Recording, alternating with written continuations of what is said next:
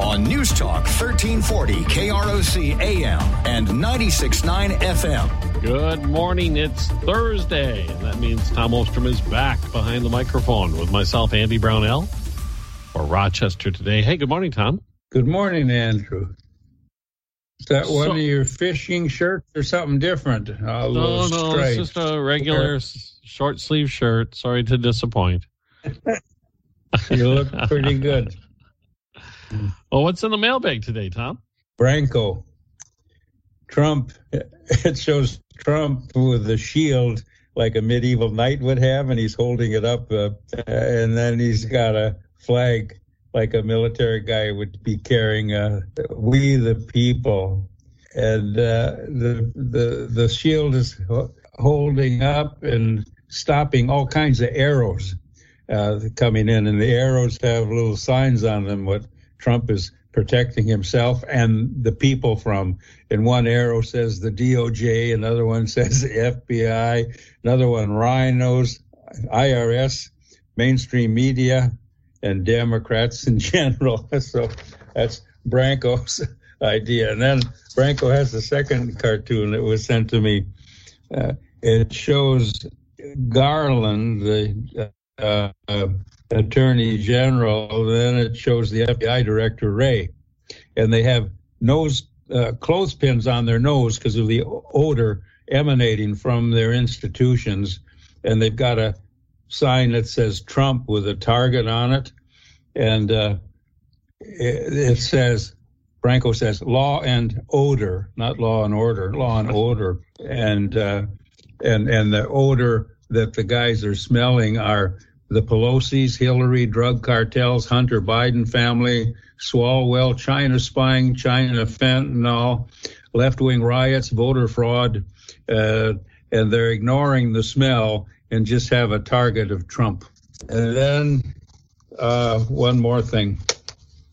Criticus sent this. He just thinks it's absolutely disgraceful how the public school teachers, with their grooming and their other things and their wokeism, uh, he just uh, sees education in decline. And he sent me this article from Alpha News about Minneapolis teachers. Uh, the union contract calls for the layoffs of white teachers first. And Criticus says, this is so outrageous and it's openly racist. Uh, what would be the case if the opposite policy were followed? And he sent the article. And again, the Minneapolis Teachers Union new contract says white teachers will be laid off or reassigned or uh, uh, before educators of color will. And the Minnesota Federation, of Minneapolis Public Schools struck a deal in March. Uh, educators of color protection, it's called, and uh, it's and then uh, what their formulas are for excessing teachers. I had to read it several times. Excessing means laying off, laying off, and it's just blatantly uh, discriminatory. I wonder if any teachers will speak out or they don't want to be called racist. I wonder if any civil liberties groups will take their case to the courts. Uh, uh, the district says we have to do it because of past discrimination, and we have to protect uh, people of color.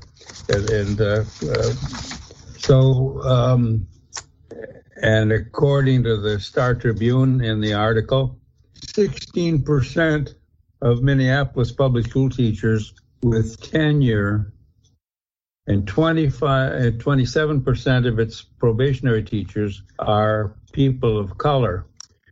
Uh, but an interesting things, and I can see how they want to match this up. More than 60% of the students, Andy, in the Minnesota public schools, uh, uh, Minneapolis, I say, MPS stands for Minneapolis Public Schools, by the way. More than 60% of the students are people of color. So, uh, anyway, uh, Criticus says blatant racism. We'll see if the courts uh, act on that or not. Yeah, that's, it's that's I, uh, the mailbag. I did read about that, and it is uh, the legal parts of it are interesting. I, I mean, I don't, I don't have the answers to because it is a negotiated contract, and the teachers themselves voted in favor of this contract. It ended the strike, if you remember right, they had that terrible strike this past winter, and that clause got Mhm. thrown in there, and I you know you wonder how many teachers were aware of it, and uh, I wonder if they had to do any quote unquote what did they what'd you call that excessing? Mhm. That was the first time I had Yeah. heard that term used for teacher layoffs. Yeah. But they're they are routine because the school student population changes every year for each school building, and so teachers do get reassigned and laid off based upon those student numbers every single year. Many of them get rehired or placed in another school depending on what's happening. So it is relatively complex. But if one of those teachers were to be excessed and file a lawsuit, that'd be um, it, it would be a lawsuit to follow closely. Let's put it that way. I don't the the part that if it was something that was mandated by the district without the teachers union accepting it, I think it would probably fall under no way that would ever work. But the fact that they signed the contract and then the rank and file approve that contract, that might be the complicating factor in deciding whether that's legal or not. Well, but the majority rule uh, can't be racist, though. I mean, uh, uh, America was a racist nation before the Emancipation Proclamation and before civil rights laws in the 60s. Uh, the majority were that way. The courts didn't stand for it just because it was the majority. No, I, I, I'm just saying And that intimidation, too, you, you know, who wants to be called a racist or to be thought to be insensitive? No, I, I, I- I get that, but I think that I and I once again I'm just completely speculating here. This total nonsense. And nobody should listen to what I'm saying because I'm not a lawyer. I'm not on the Supreme Court. I just I, I I just wonder for myself We have if having that contract, that teacher's contract, makes a difference. Yeah, but you're you're raising the bar for you and me when you said you're not an expert. If we have to be experts on all the topics we talk about, Is there anything else in the mailbag, Tom? no. Okay. We'll take our break and we'll be back in just a moment with more of Rochester today here on News Talk 1340 KROC AM at 96.9 FM. This is the Family Service Rochester Mental Health. Andy Brownell and Tom Ostrom on News Talk 1340 KROC AM and 96.9 FM. Welcome back to Rochester today. Tom Ostrom's here. I'm Andy Brownell. What do you want to start with, Tom? Here's Minnesota statewide local stuff. Well, uh, Mayor Frey is getting some backbone. He wants to to the Minneapolis Police Department, and uh, he uh, he didn't support uh, Representative Ilhan Omar in the last election, and uh, their their feud is continuing. And he had some harsh words for her. He said she narrowly escaped defeat in the Tuesday primary uh, by just two points. She won by funny, uh, funny. Don Samuels didn't ask for a recall uh, count, but uh, recount. I mean, uh, but maybe the margin is one percent, not two percent. But anyway, uh, Omar won, but barely. And and the mayor said uh, she's got to do better working with people. We have different philosophies. We have different issues. Uh, she can't just send out vitriolic tweets and be mean spirited. She's got to work with the people. Uh, and and so Omar then criticized him for not providing adequate safety for the city of Minneapolis. So he goes after her and said that's rank hypocrisy. She's for defunding the police. He accuses me of not being tough on crime. And then reporters asked Omar what she thought of his comments, and she said, The mayor is incompetent and the mayor is childish. So she didn't learn much from it and hasn't uh, changed her tune.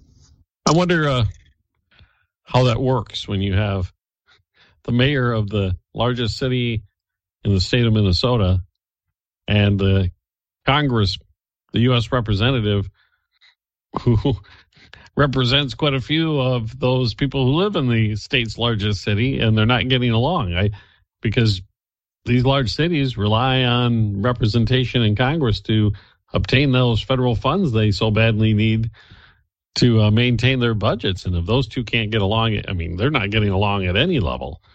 Uh, my understanding is he flew out to D.C. to meet with her, and she he, she wouldn't even meet with him, and he sat in her office or out of out, outer office, and and she completely he, he uh, said that.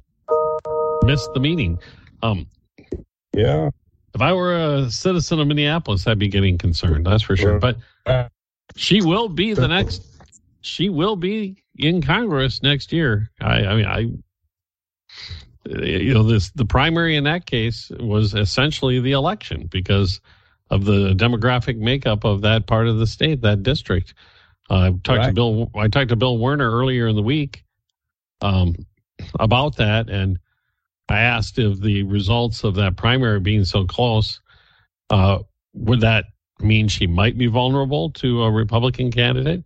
And Bill, who's very closely watched both statewide politics and Minneapolis politics for decades, um, he more or less laughed at me and said, Mhm. "No, there's there's no way, never." He goes, uh, "She in fact won re-election by winning that primary."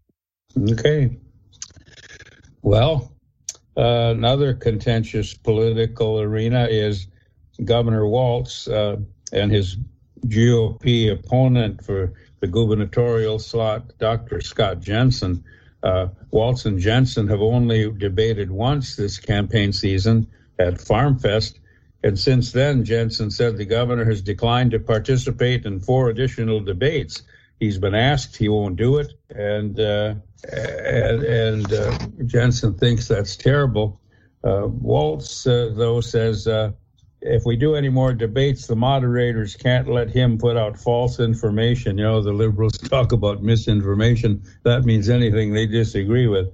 But he's not uh, inclined to uh, debate Jensen, who did a good job and had, I think, uh, public support in their in their only debate but uh, but uh, Walz is not anxious to evidently be in a public forum uh, this round. And that debate was at Farm Fest in Redwood Falls. In Redwood Falls, that area of the state is about as conservative of an area of the state as you can find. That whole western part of Minnesota is staunchly conservative, very, very much red territory. And I, I'm, I'm a little fascinated that Walz um, seemed to be surprised by the greeting he received there. The, the the crowd was not very sympathetic to him, other than those who traveled with him from the Twin Cities. And even after the debate, members of the crowd were peppering him with some very um, sharply worded questions, let's put it that way, that he didn't Sure. seem to appreciate. But I know that Jensen wanted to debate at the state fair, which has become kind of a tradition. It hasn't always happened, but it's become a tradition that when there's a governor's race, that they have a forum there. And I think it's public radio that sponsors it and moderates it. Yeah, I, And I, I would think the public or the mhm. the state fair in Minneapolis, um, I, I would have thought Walz would have been a bit more confident about appearing there in a debate format than he would have at Farm Fest in Redwood Falls. right. And and Walz uh, should be more confident. He knows what the issues are that make him look bad in the Minneapolis crime and uh, the riots and everything. Um, but he's quite loquacious, and uh, his verbal skills have gotten him by in the past. But Scott Jensen is a more formidable debater than I think Walz was expecting. And then, also, as Andy- you pointed out, I was going to just say, Tom, the issues aren't really aligning well with Walz, um, especially on the crime issue. And he is he's going out of his way to try to make it appear that he is tough on crime, and uh, it, it's kind of ringing hollow. Let's put it that way. a little late. Plus, repercussions from the COVID lockdowns that he favored and the businesses that had trouble recovering uh, and many failed. Uh, uh, that's still hanging around too. Uh, and, uh, uh, so he'll be answering to that. And then this is interesting 15,000 Minnesota nurses have authorized a strike. They say we're overworked, we're underpaid, and, and some of the administrators of these hospitals make uh, outrageous salaries. Uh, a couple of them make a million dollars, and the nurses are, are just up in arms. And, and there, these are 15,000, Andy, at 14 hospitals in Minnesota and one hospital in Superior, Wisconsin, uh, the University of Minnesota Hospital and uh, St. Joseph's Hospital in St. Paul and uh, Children's Hospital and uh, uh, Duluth, let's see, a Duluth Hospital, St. Mary's Medical Center in in uh, in, in in there, and then uh, St. Louis Park Hospital is a uh, the Children's Hospital in Minneapolis and, and St. Paul, St. Luke's in Duluth, and uh, and the union representatives of these nurses say we are overworked, we are underpaid, and uh, and administrators don't listen to our suggestions about um, Uh, getting better health service to to the public and to be more economical and if the strike does happen i think it's been described as it would be one of the largest ever in the history of the united states as far as nurses are concerned. And i think a lot of the issues they raise are very very legitimate but i don't know how adequately you could address them. Because i think there is a nationwide nursing shortage so I imagine there's open positions at these high, and I'm once again I'm don't know that, so I I'm just going by what I hear locally that um, nurses are in high demand. And, I, and remember and I, and the nurse how, layoff. Uh, I'm sorry, Tom. No, I'm sorry, I interrupted you. I was going to say I I wonder if it's similar to what's happening with the police departments that you have a staffing shortage, but you don't have a pool of candidates to take care of that staffing shortage. And I imagine if you raised wages high enough, that might solve part of it. But part of the issue, I think, is this whole pandemic. These poor nurses, they did get put through the grinder and they are burned out. And and it's a continual state of I don't crisis might not be the right term, but a continual situation of staffing shortages and having to work harder to take care of the patients they have. And Lord knows I would never say anything. the the people who work in that profession um, are some of the best people in the whole world. I would, um, sure. and I yeah. and when I went through I went through last winter, the nurses who cared for me were all just top notch people. I mean, just I, I I couldn't have been more impressed with the work they did and the type of people they are and how caring they were and how skilled they were. And I so I can and I can understand completely why these union nurses are as upset as they are. And then their responsibilities are so great, and they have to be congenial and very intelligent uh, to master their courses. Their their subject areas when they study is not wokery; it's hard science, and they've got to be on the ball, and they've got to be energetic uh, and congenial uh, and and they want uh, up to 32% uh, wage increases, and the administrators of the hospital said that's absolutely impossible fiscally and economically. And remember, the staffers that were laid off because they wouldn't get vaccinated. I suppose there's a little bit of a shortage there, but uh, yeah, I think the administrators though do also have a point that they're being squeezed on both sides. The insurance companies and especially the federal government are always uh, trying to uh, reduce their reimbursement rates, trying to hold the line on costs, which they should be doing. And if you were going to raise wages by that level, uh, it would greatly increase healthcare costs. And I understand the argument that the administrator is making the big bucks, and and that's you know that's usually pointed out in many of these situations, but finding somebody to hold that job and well, I guess the nurses make the same argument. You can't find enough nurses at the level of pay that they're offering now. And the administration people argue, well, you can't get the people in there to run these big hospital systems unless you compensate them well. And uh, yeah, it's a mess. I just hope they can avoid a strike. That's all I can say. Yeah. All right, Tom. Yeah. We'll t- we'll take our break then, and we'll be back in a moment right after the news. How's that? Rochester Today will continue in a moment on mm-hmm. News Talk 1340, KROC AM and 96.9 FM. Beer, beer, and more beers are coming your way. Today, Thursday, with Tom Ostrom. I'm Andy Brownell.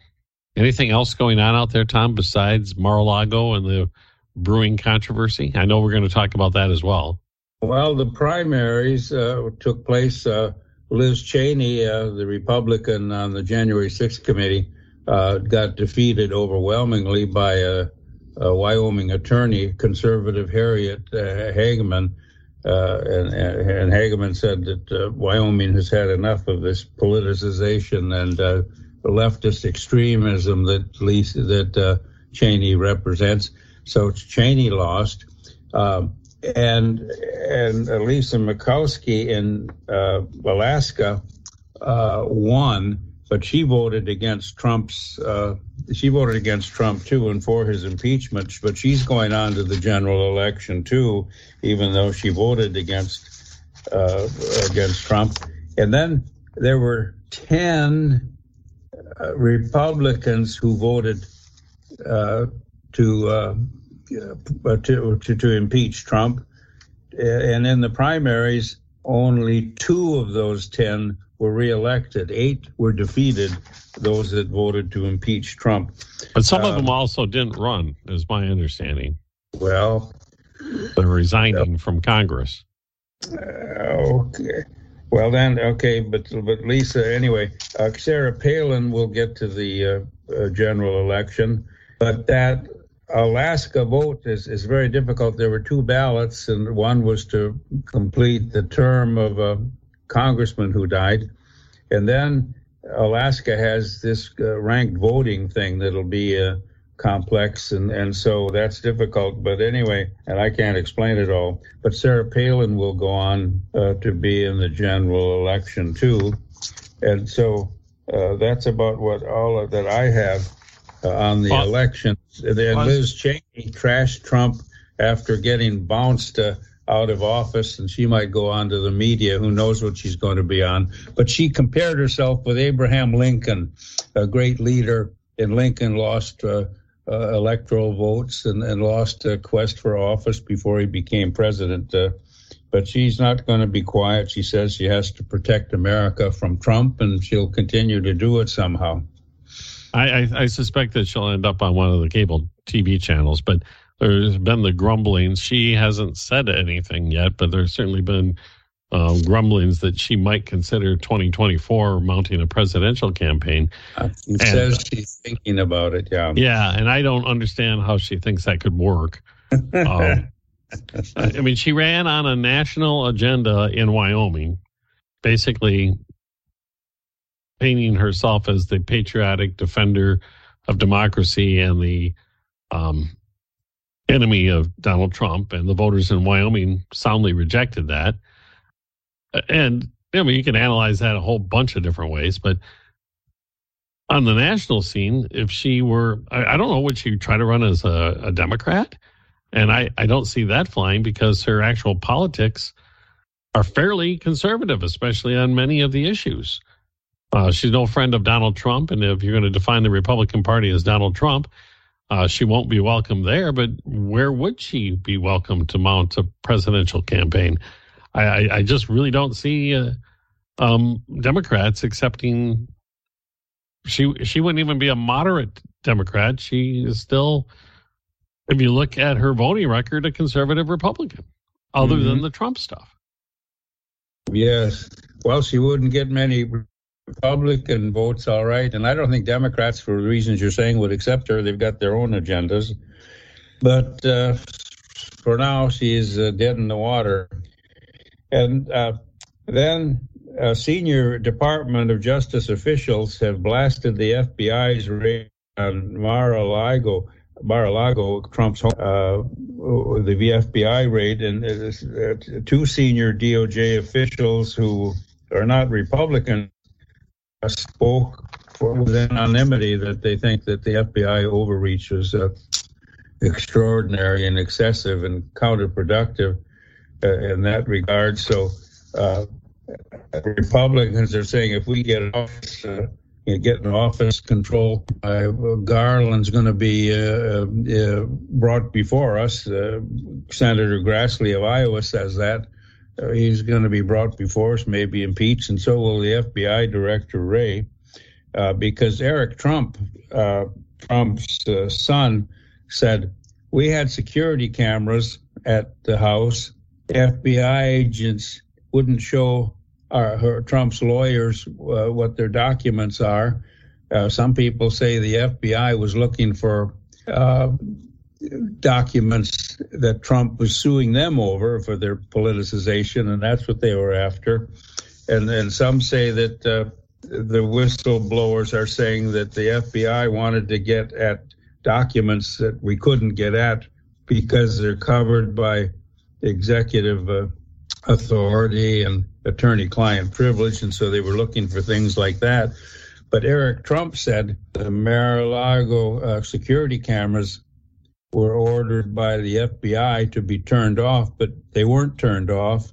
We have plenty of evidence to show how FBI agents behaved improperly, and some of them are the focus of Trump's suit against the FBI for political machinations against him and uh, FBI cover ups and dishonesty, as Trump put it.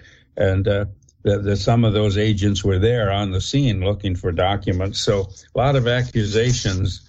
Uh, and then Grassley uh, of, of Iowa, the senator, and Jordan, the congressman from Ohio, they said, We are getting whistleblowers from the FBI that are giving us all kinds of documentary evidence of misconduct because they are um, proud agents, proud of their agency, their bureau, and they think things have gone too far, and we're getting lots of information from them. So, uh, the and then the FBI is getting threats. They've had to put a security fence around their Washington D.C. headquarters, and so this uh, whether the FBI overreached or whether they really got something on Trump that'll nail him uh, remains to be seen, Andy.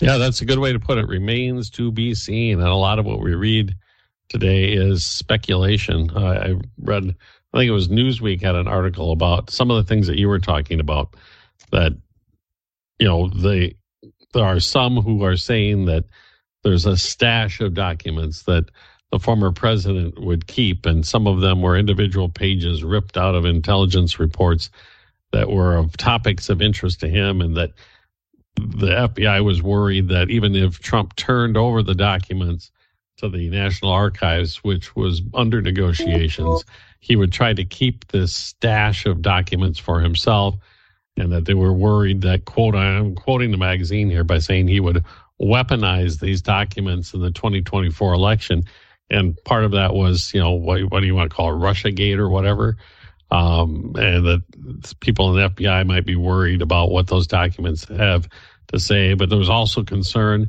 that some of the documents that he may have stashed away, and I, I say may have because this is all speculation again, could reveal sources or methods used by the intelligence committee community that they would not want known to our enemies and they wanted to bring these documents under control because they were concerned the former president might uh, utilize them in a public manner that could be harmful.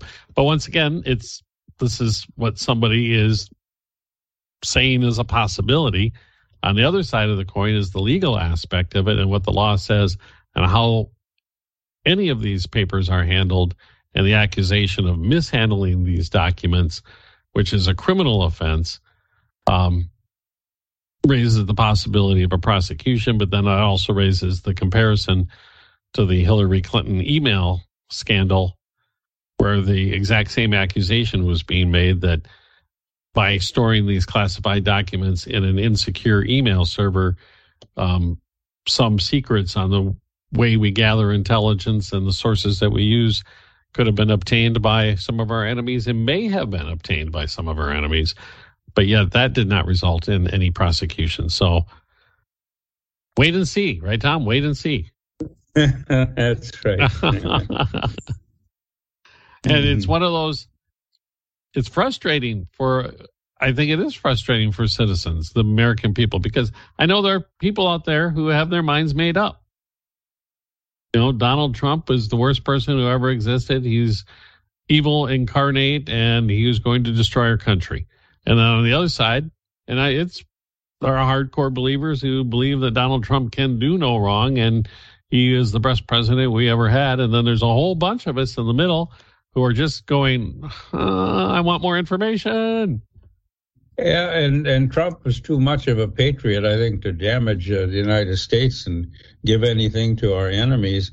And he was cooperating with the FBI and, and the archives people uh, in the Government Services Administration. They were negotiating. He sent some boxes back that they that they wanted, and uh, so uh, and he's he's not giving up. I'll say this: that man has resilience and backbone. Uh, most people would have been destroyed by what happened to him during his campaign and during his four years, and is still happening. And he doesn't quit.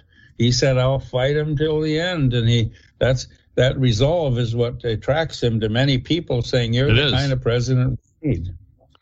That's undeniable. I think there's a, that is a certain trait in his personality, personality that many admire.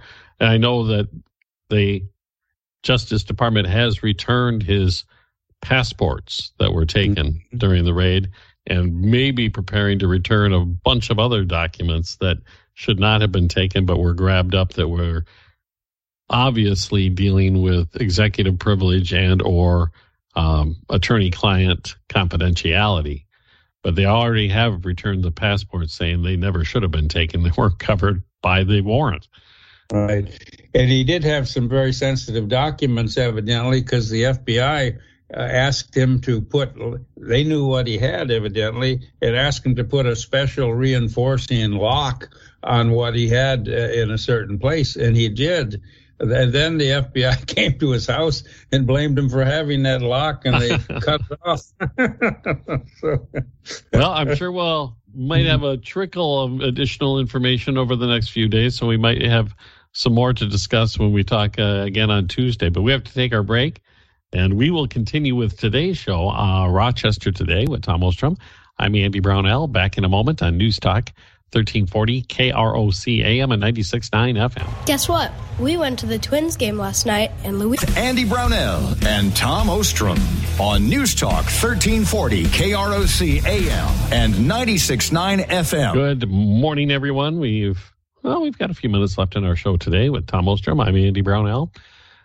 Last few days, Tom, uh, we crossed over the one year anniversary since the the pullout of American forces, the remaining American forces in Afghanistan, and the uh, the fall of the democratically elected government of Afghanistan to the Taliban. I know they had celebrations in Afghanistan, the Taliban did, but I imagine the citizens of Afghanistan do not have a whole lot to celebrate. And conditions in that country have gone down. They went down very, very quickly. The economy is almost non existent. Um, a lot of the so-called promises the Taliban made, they never kept. But we don't have American troops on the soil anymore, and that that is one positive. They're not at risk, at least. But whether or not that was a good move, um, uh, I guess we'll have to wait for the history books to be written. We, yes, we don't have uh, troops there anymore, but I've read we have as many as 100 Americans that were left behind, and there's still efforts to get them out of there and and the Taliban was celebrating with millions of dollars worth of equipment they were driving around from Humvees to tanks to everything else, and uh, they're celebrating that. But you know, one of the few achievements that I think our military got in Afghanistan was the liberation of Muslim women.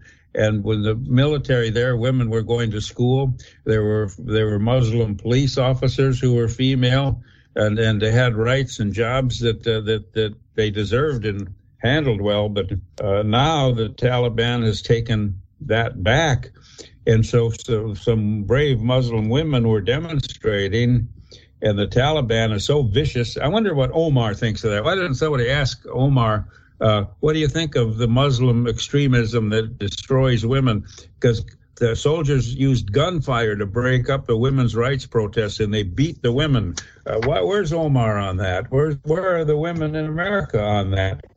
And and the women are saying we're not going to give up. We had freedoms; they're being taken away. And I mean, to walk into a area where soldiers are shooting up in the air and beating you with rifle butts, and these women aren't going to stop.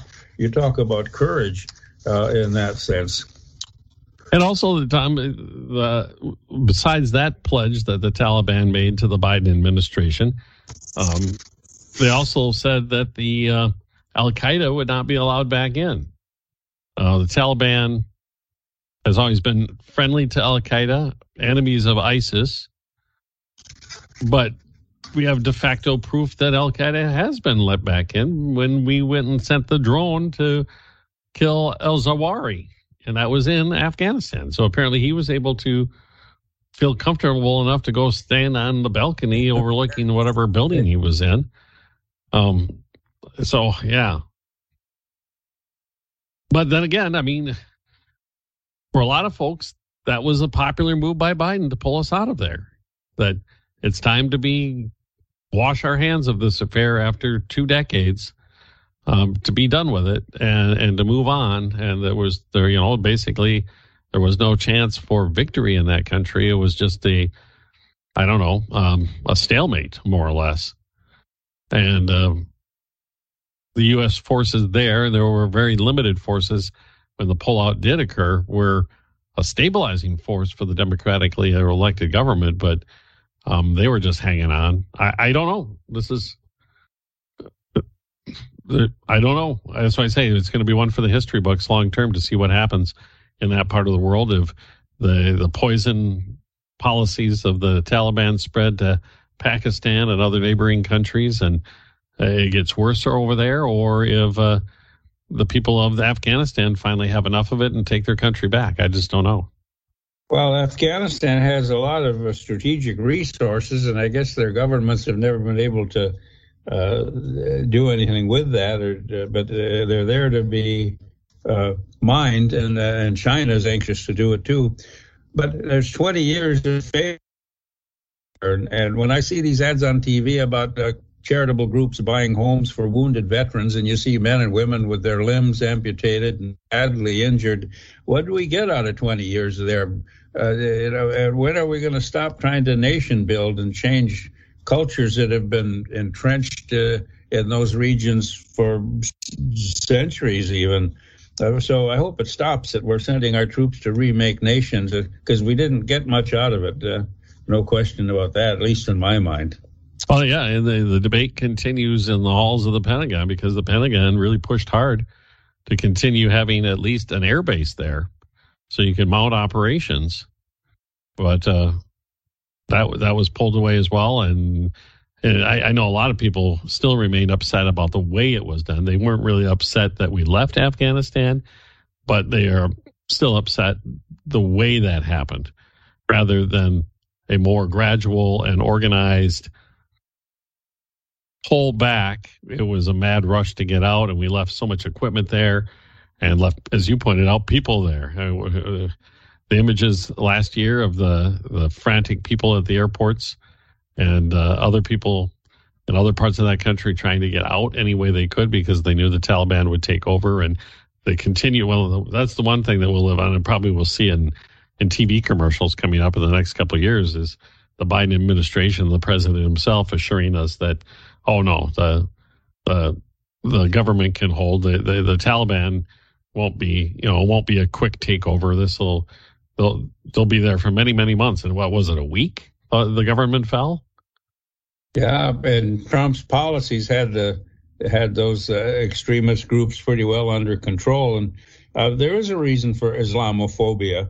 Uh, I, want, I just wonder why reporters don't ask uh, Omar, who finds so much fault in the United States, what do you think of your Muslim brothers over there and what they're doing to your Muslim sisters over there? Why don't you complain about that? Why don't you understand that?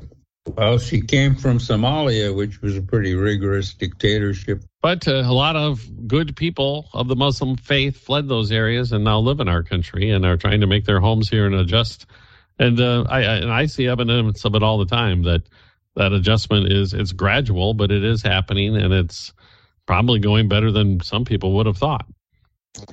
Oh, sure. And you see Muslims that are Americanized, and they appreciate uh, being here, and they're they're engaged in helping uh, people, helping uh, professions uh, like healthcare. You see a lot of Muslim women in the healthcare industry helping people. So that indeed that has to be mentioned. But they're taking advantage of the freedom. I just looked at the clock. We have to run. Oh my goodness.